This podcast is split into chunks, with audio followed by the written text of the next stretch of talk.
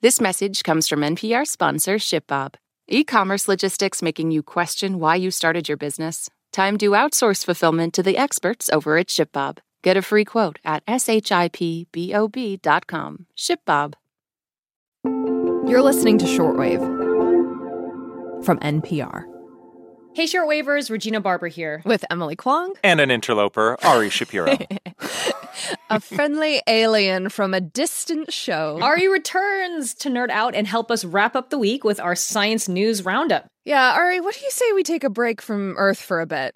I honestly find space really scary, but I trust you to keep me safe and take me where we're going. I welcome the honesty. Um, this week we've got three stories that take us to space. We're going to check out a new asteroid discovery, talk about a recent finding on a distant moon, and deepen our understanding of what spaceflight does to the human brain. Well, I'm ready for liftoff, um, and maybe we'll discover for ourselves what spaceflight does to our brains. Let's do it. You're listening to Shortwave from NPR.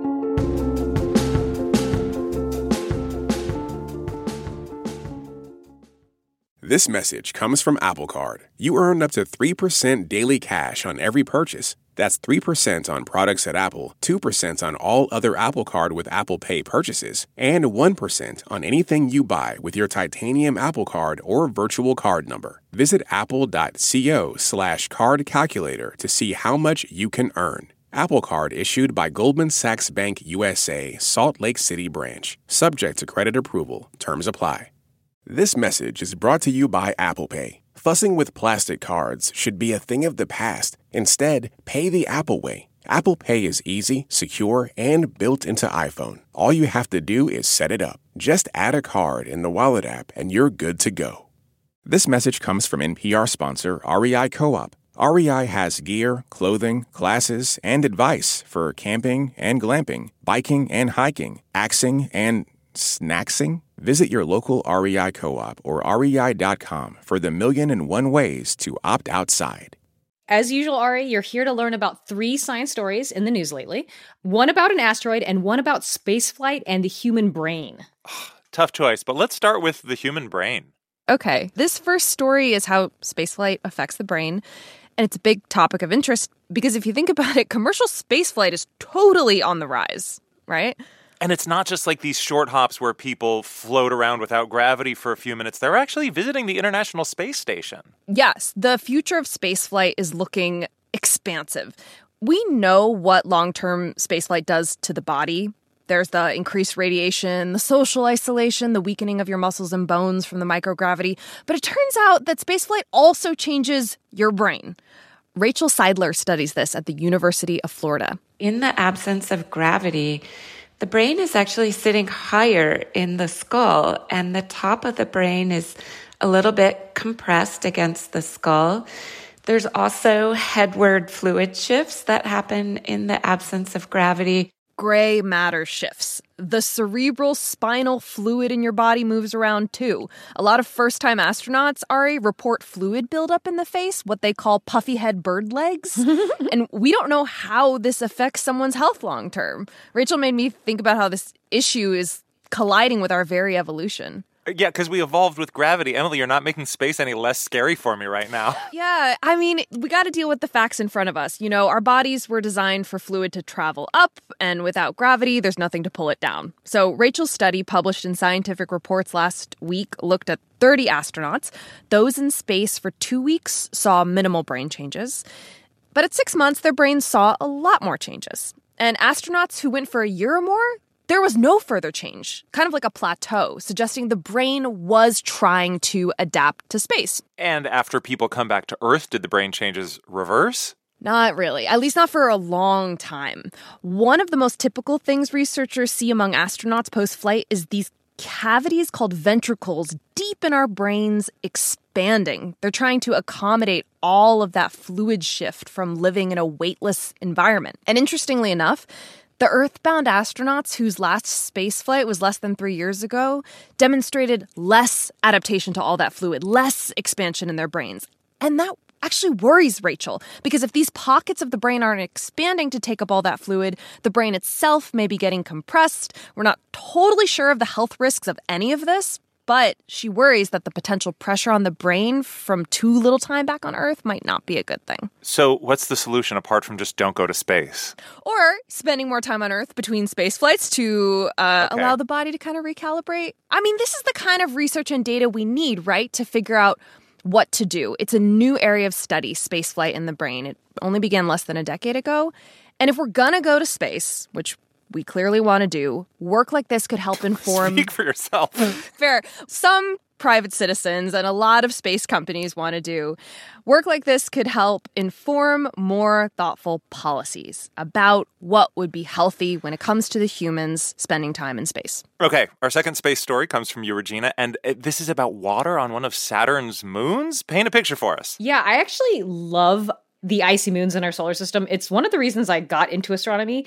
And also, a few of those icy moons show evidence of possible oceans underneath, like Enceladus that orbit Saturn. An ocean on Enceladus. Why do scientists think there's water there in the first place? Yeah, there was this really cool mission called the Cassini mission, and it flew by Enceladus numerous times, like between 2004 and 2017.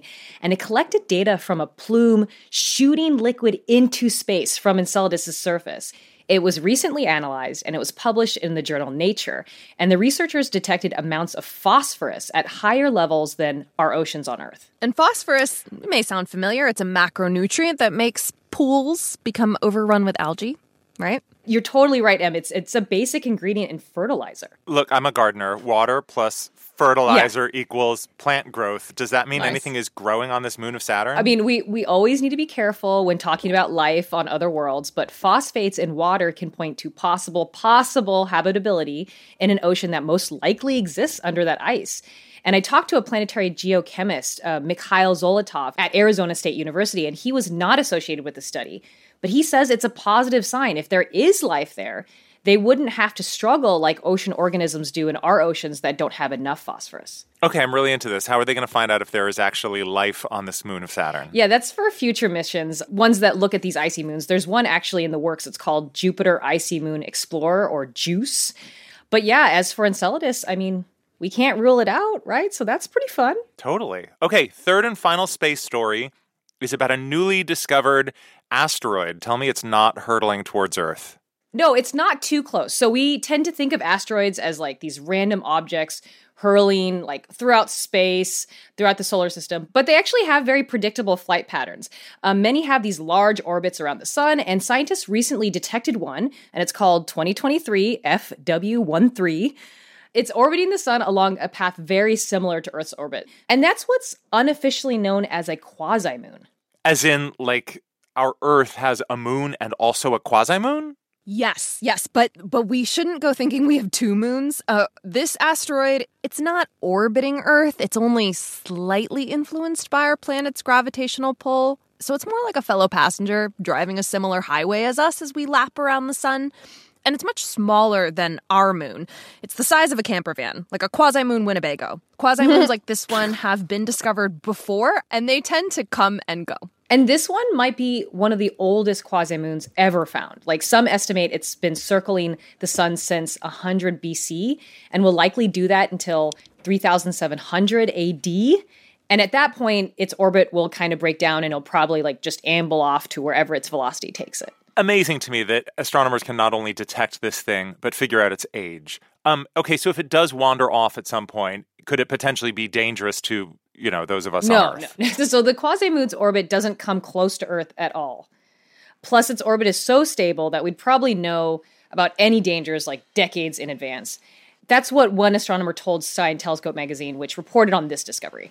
Yeah, that article mentioned too, Ari, how one of the most remarkable things about this quasi moon was that it was even discovered at all. It was a total accident. Scientists weren't looking for it, they just noticed it. And it took data from multiple observations in Hawaii and Arizona to confirm the finding. But it's all just a reminder that space is a big place. We know only a fraction of a fraction of what's going on out there. Hopefully, this makes you understand it a little better, though. Yeah, I mean, in a space that big, it's easy to miss a quasi moon the size of a Winnebago. Indeed. Thanks again to Ari Shapiro for dropping by. As always, if you see a science headline you'd like us to explain in the roundup, tell us about it. Email us at shortwave at npr.org. This episode was produced by Burleigh McCoy and Gus Contreras. It was edited by Brent Baughman and Christopher Intagliata. Britt Hansen checked the facts. Neil Tevault and Robert Rodriguez were the audio engineers. Our Senior Director of Programming is Beth Donovan, and our Senior Vice President of Programming is Anya Grundmann. I'm Emily Kwong. And I'm Regina Barber. Thanks for listening to Shortwave from NPR.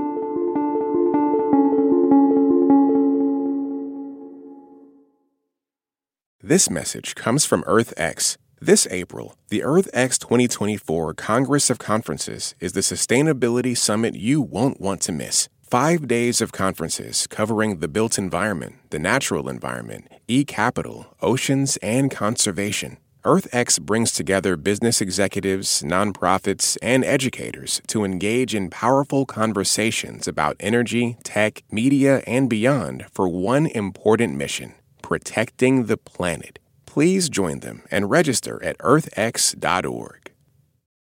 Imagine a house where every room follows a different architect's plan Doorways don't connect, staircases lead nowhere. Lost Patients is a new podcast examining our complicated system for treating psychosis, one that loses patients to an endless loop between the streets, jail, and hospitals. We'll ask how it got so bad and how it can get better. Listen to Lost Patients from KUOW and the Seattle Times, part of the NPR network.